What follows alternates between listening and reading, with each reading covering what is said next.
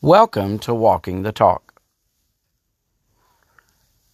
In Romans 3 and verse, verses 23 and 24, it says, For all have sinned and come short of the glory of God, being justified freely by his grace through the redemption that is in Christ Jesus.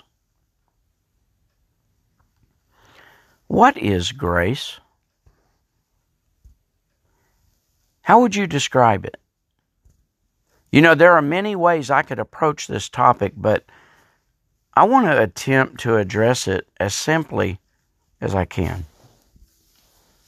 I admit this is a very large subject. It's a very big subject for a small mind like mine to comprehend, but m- much less try to articulate. But let's dig in and let's try to understand a bit about this. You know, grace tells us a great deal, actually, about God's nature. It truly expresses His infinite mercy and favor toward us.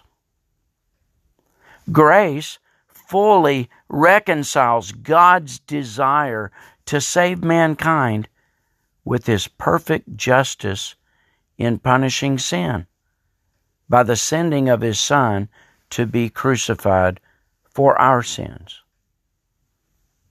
You know, in a quest to experience an intimate walk with my Lord, I must understand the foundation of my faith.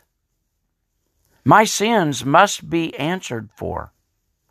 You see, the penalty for my sins, well, it's death and the penalty must be paid for. It was true in the days of the old law. It was true in the New Testament days, and it's true today. You see, justice demands punishment. It wouldn't be fair to look at that any other way. Justice demands recompense. Justice demands the debt be paid for before one is freed from that burden or that debt. And this is where, frankly, the beauty of grace comes in. You see, grace happened first. God showed his mercy toward us first at the cross. And so it is primary.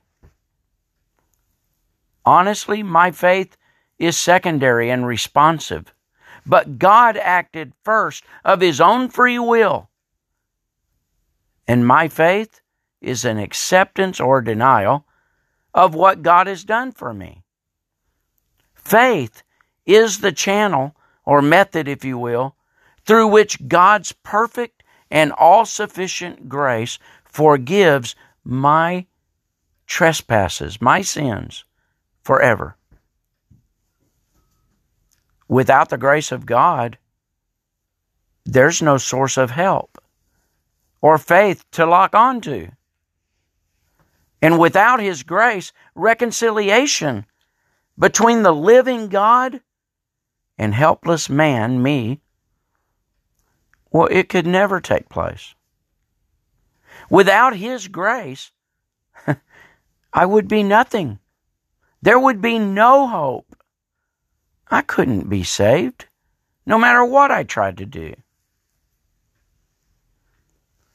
So note this there truly is nothing I can do to save myself on my own.